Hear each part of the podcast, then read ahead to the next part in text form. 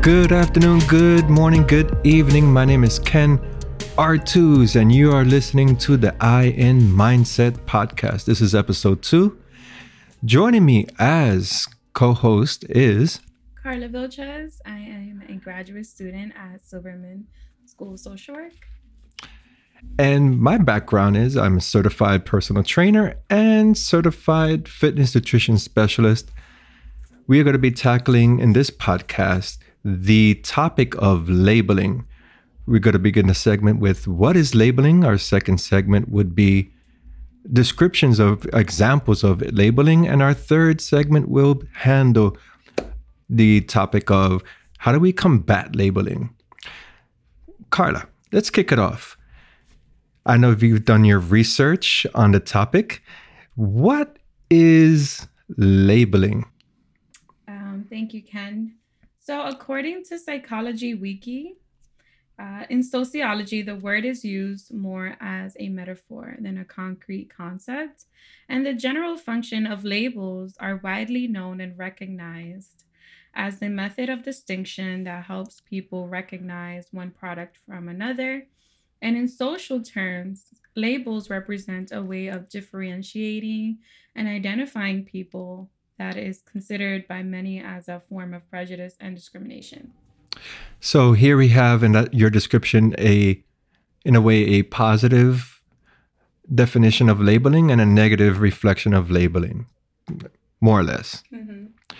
But for labeling, what we see most often than not is the negative effect that it has on people meaning something that the way they look, their identity, the way they act, right away that he or she may be identified as being one way and it's totally the opposite. Right. Um so I think the most important thing is that people like to label. Um, people like the use of labels or engage in labeling in general because it's easy to classify someone into a certain box.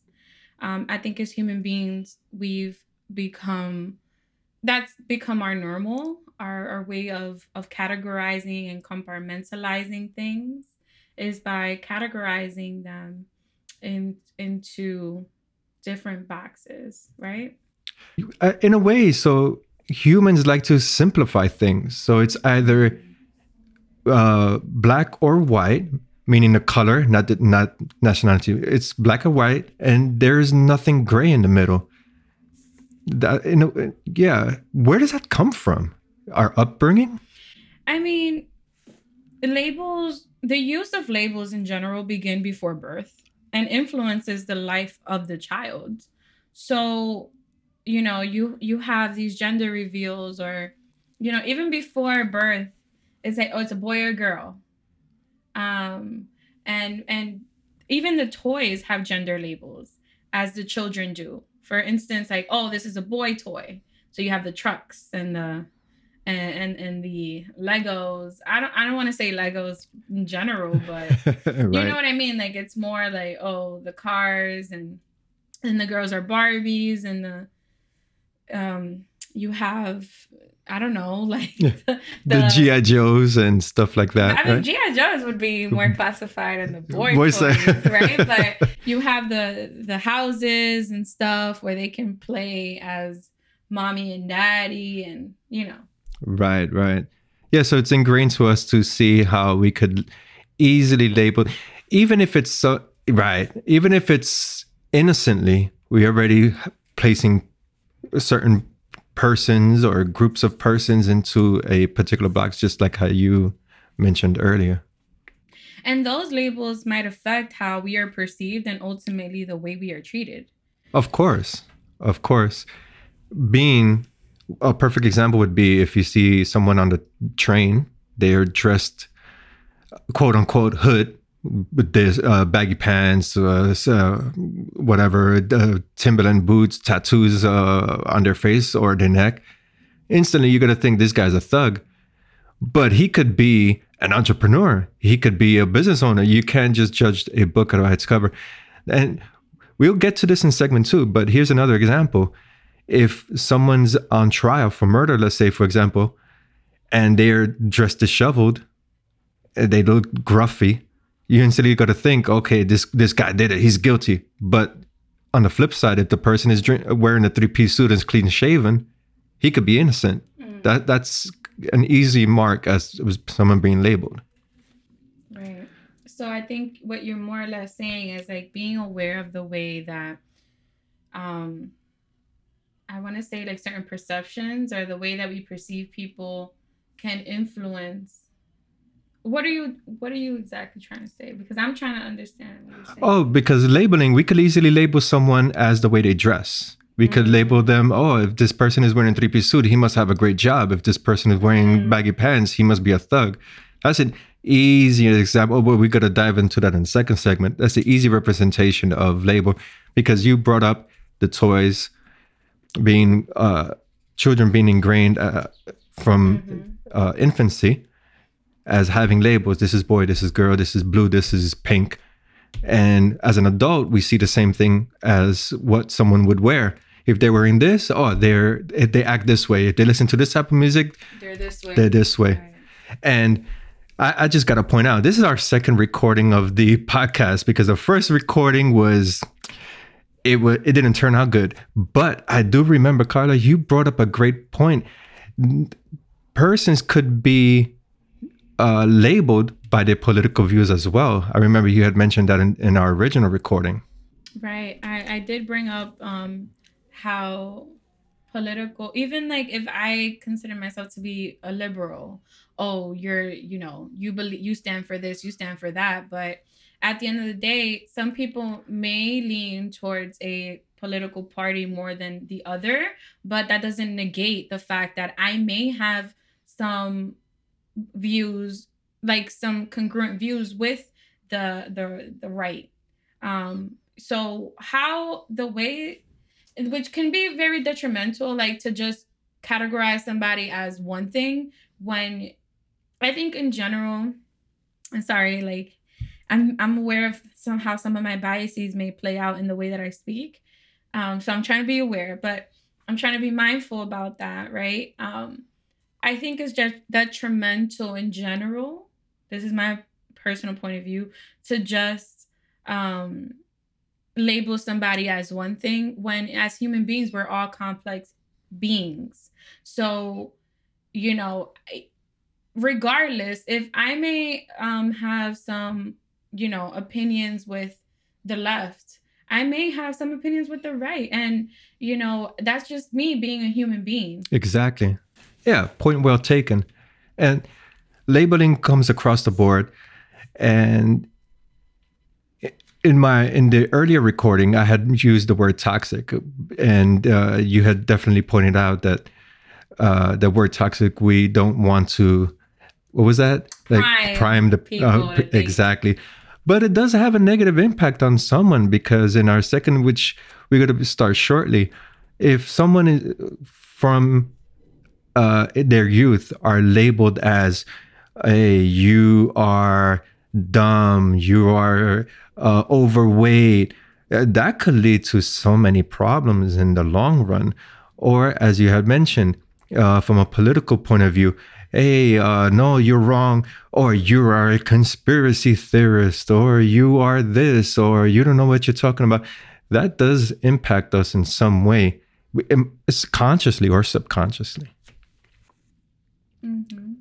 And also, when once you categorize somebody as one thing, um, you're automatic like in in a way you're sort of um put like putting them to the side, casting them to because if you don't have if you don't um agree with someone's uh I don't know point of view, we tend to sort of okay like that person belongs there, so I don't really want to engage that person in in conversation and again this is why i bring up being aware of how labels can impact um one like our you know i don't know how to say that but like being aware of the way that labels can impact us right. is, is a way is is a way to sort of chastise and outcast someone. You're ca- you're outcasting, you're you're chastising somebody by saying, "Oh, that person is a liberal. I don't want to associate myself because I identify more as a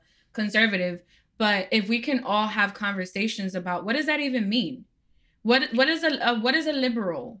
right because i may have some liberal liberal views Right. but i may also agree with some conservative views so i can pick and choose don't just classify me as one thing when at the end of the day i'm i'm i'm more than what i'm considered Right. by society Exactly. It- that's well put.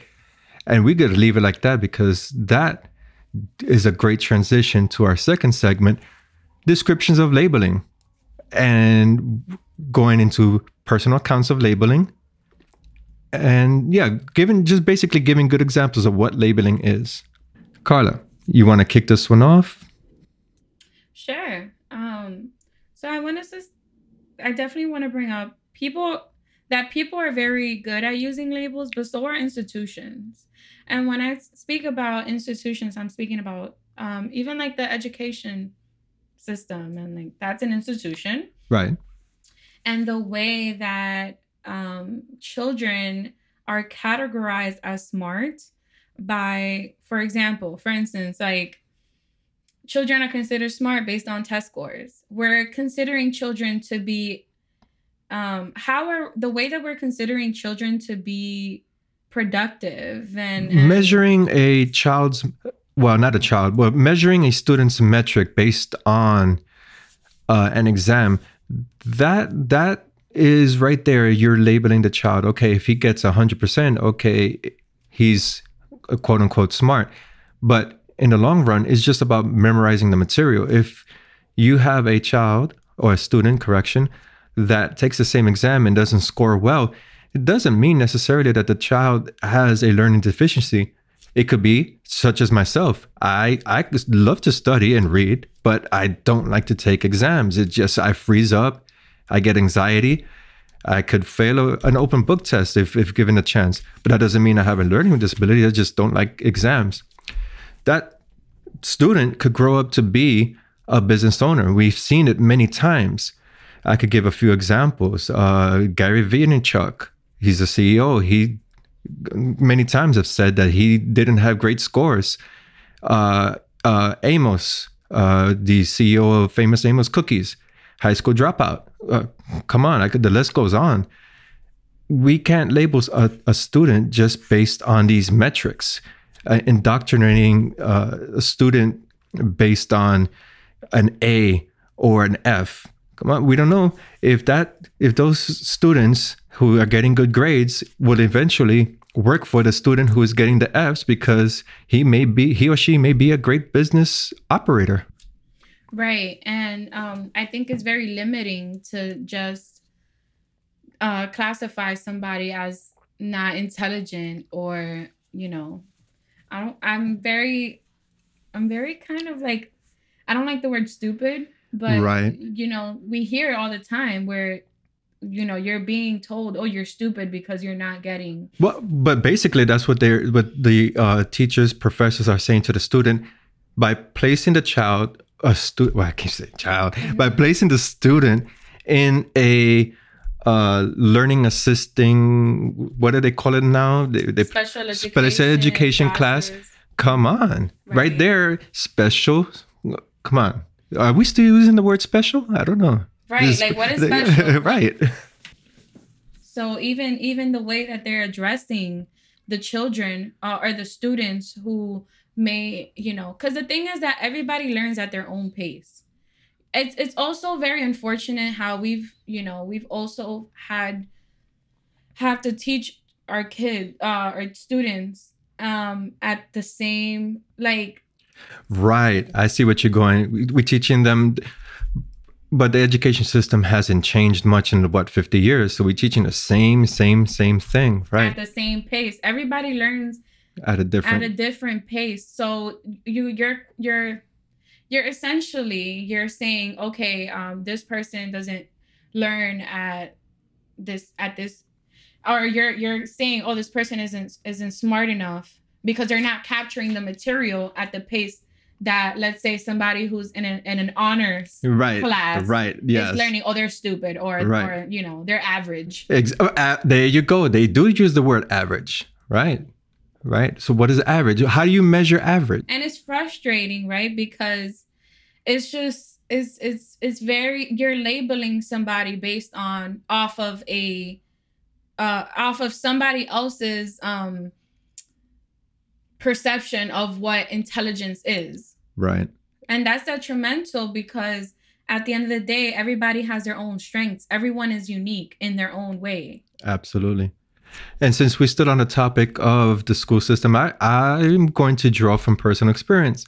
When I was a, ch- a kid, eons ago, a parent teacher conference. eons, yeah, exactly. Yes, I'm up there. Uh, the, the the teacher, of course, I used to write uh, creative writing class. I used to write a lot of horror stories. So the teacher right away would tell the, my mom, "Hey, um, look at his writing. He's very dark. It is an entro demonio. He's possessed here. Look at the way he's looking at me right now. He's look his his intense scare. I'm saying to, and I kept looking at this lady with an intense scare. Like, come on, really? Creative writing class is creative writing. It doesn't matter, you know, if it's uh, unicorns and rainbows. I just prefer darker stuff to write about. It doesn't doesn't you know equate to anything and that happens right now to these days. If you have a, a student writing something a, a paper right away they gotta right now they could call the cops. Hey look this child is uh, this student is writing this. Maybe he has um, mental issues or something. Come on really? That's an easy form of labeling.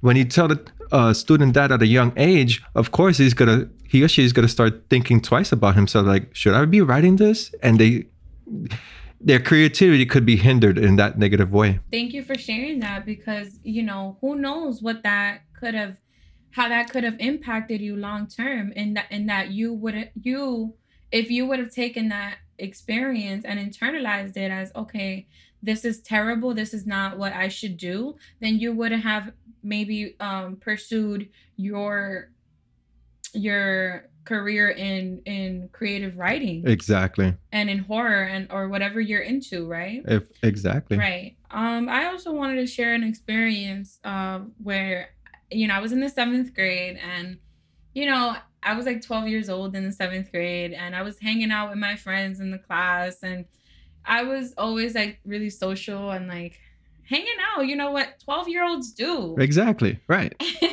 so I'm with my friends in class, just, you know, having fun. And I know that that's not okay. You know, I should be paying attention. But I think this, in this moment, I was just, it was a downtime right class. So Well, I wasn't really doing anything. Uh, basically any time is downtime in school with your friends like oh, come on right?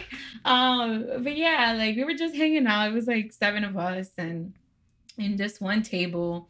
And I was just cracking jokes. And out of nowhere, literally out of nowhere, I have this teacher tell me, Oh, Carla, if I can describe you in any way, I would describe you as a venomous snake. that's mean And I That's was terrible. like, what? Where did that even come from? But I remember it so vividly to this day because it was so, for me, it was very, I felt like that was just horrible to just say to a child, right you can't say that you're a venomous snake. right that's that's powerful words right there and from our examples you see how it stayed in our memory bank throughout the whole years so subconsciously it did play a part uh, from my experience i keep remembering that and from your experience you, you you always have that in the back of your head like what what is a venomous snake what is a venomous snake and it, it just plays on your conscience in, in some way Right. Like, what are you trying to say to me? Am Right. I poisoning people? I, I was even thinking, like, wait, how are people perceiving me? right because I'm just minding my own business, having fun with my friends in my class. uh-huh Maybe she was trying to say that I was distracting everybody. She could have said that differently. Of you know what I mean? And you know, teachers especially uh, are you know figures, important figures for a lot of students because they are the ones who you know some of us are spending more time with our teachers than with our own families that's absolutely because we true spend so much time at school so even being mindful of the words that you know teachers use or utilize with their students is something that should be like a given. Absolutely. Great point that you brought up. And in our earlier recording, you did make a, a very important point that who are who labels us? We most of this second segment we uh, talked about school, but what about our own parents or uh, someone of importance in our lives that they may label us in a certain way, and it still has that impact. So it can be, in other words, it doesn't necessarily have to be someone from the outside, a total stranger that labels us, but those close to us or those with authority in our lives. Case in point, recently as a physical trainer, uh, a mom and her son came into the gym. He wanted, oh, well, not he, she wanted him to start uh, physical fitness. She comes over to me, and well, he was standing right there, and she says, He needs to work out because he's fat. Look how fat he looks. I'm looking at the guy like, he does, he does not look fat, quote unquote, fat or overweight he could do exercise and he he's built like a wrestler and he's built like a football player. He has that physique but overweight who def- how can you define overweight? And why are you saying that to him? He felt so uncomfortable saying that uh her his mother saying that and like why are you putting that in his head? The look, professional wrestlers uh, WWE wrestlers they could, could be considered overweight but they're athletes. Mm-hmm what type of long term effect does this mother have that she's putting on him in that way? And he's he's a young kid. He, uh, was uh, at the time he was 17 years old. Come on. And that's that's the most important thing to be aware of is the way that these labels can impact one's own self-esteem, right? Because it, he's she's she was labeling him as being fat. Right basically. And and and we don't know and he's a teenager. Yes. So think about it. As a teenager you're going through these um, reproductive i don't know changes in your body. And you know you may you may you have hormones going on and you're not comfortable in your own body because it's changing. And we don't know how that could have impacted that that person. Exactly. We don't know if in the long run, he could have an eating disorder mm. or he would either lose weight and there's so many eating disorders. Uh, yeah, exactly. And it could just impact him in some way. You could see. And on the flip side, I have a client who she signed up for her classes. She's uh, exercising. But one thing that really stuck out for me was her comment saying that her husband said that if at the end of the sessions, if she doesn't look like J Lo, then he's not gonna pay for any more sessions. They're like, wait a second. Why don't you say something more encouraging like, yes, great, you're headed to the gym, you're you're you're being more healthy. I'm gonna pay for more sessions. You could be more healthy, more athletic. Because I don't want to see you be sedentary. Especially now with this whole COVID thing, everybody's more sedentary, eating more, staying home. No, let's get more active. Why not say something like that? More encouraging. No, if you don't come back looking like Lo, I'm not gonna pay for any more sessions. Oh. What what type of shit? What is that? what is that? That's labeling one on one right there. Right. Like he he's basically like basing her looks off of uh an actor or right. an an an entertainer right who we don't even know if she's gotten work done. Exactly, precisely. We, we, we, do know. We do know. We that's a different uh, we opened up a can of worms there. Okay, that's her body, her choice. You know what I mean? Right. But, but that's not fair for you to just say, "Oh, if you don't look like J Lo by the end of this."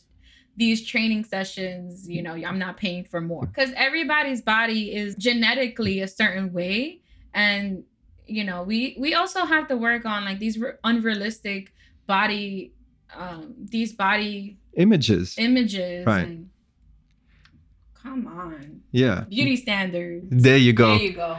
Most of the things that we see in in magazines are and anyway eight times out of ten is photoshop and these actors and actresses performers yeah they may they may or may not have work done we may not know but they do have the time to exercise they if they get a role that they have to play in these Marvel movies that are now come, they have to look the part. Of course, they're gonna get training and they have the time to train, but everybody's genetic makeup is different. that is a source of labeling. In a way, husbands, wives, teachers, pastors, it, labeling could come in so many uh, forms. And of course, from a total stranger. That brings us to the third segment. How do we combat or how do we ignore labeling? Well, I think that detaching from labels make us more open-minded and it can also help us to stop being so rigid in our beliefs. Um, because essentially like being more being less prone to labels can definitely like open our mind to new knowledge and create more growth in us because just because I am for instance, I identify as a cisgender Hispanic woman, right? But somebody that may look the same way as may identify as a non-binary Hispanic. I think that being aware that everybody's different and unique and detaching from those classifications that we have all been sort of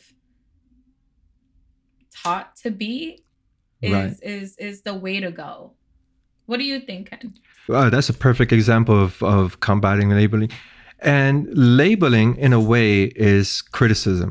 If someone judges you by the way you look, or if you put out a YouTube or something on social media, right away you got to be labeled. Oh, look at the way she's dressed. She must be this type of person, or uh, oh, whatever.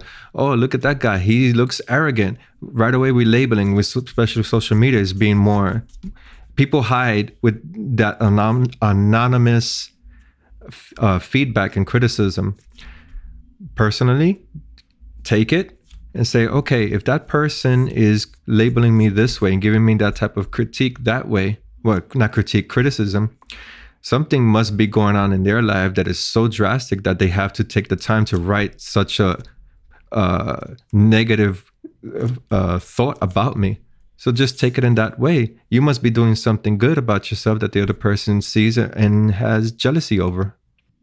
Yeah, and that brings me to think about even a client that I had um recently. I had a client come into the clinic in a crisis um because she's she's actually a, prof, adjunct professor at a CUNY school, and she came in uh, because she was given a review by another professor, Really? um, a really bad review, like Okay.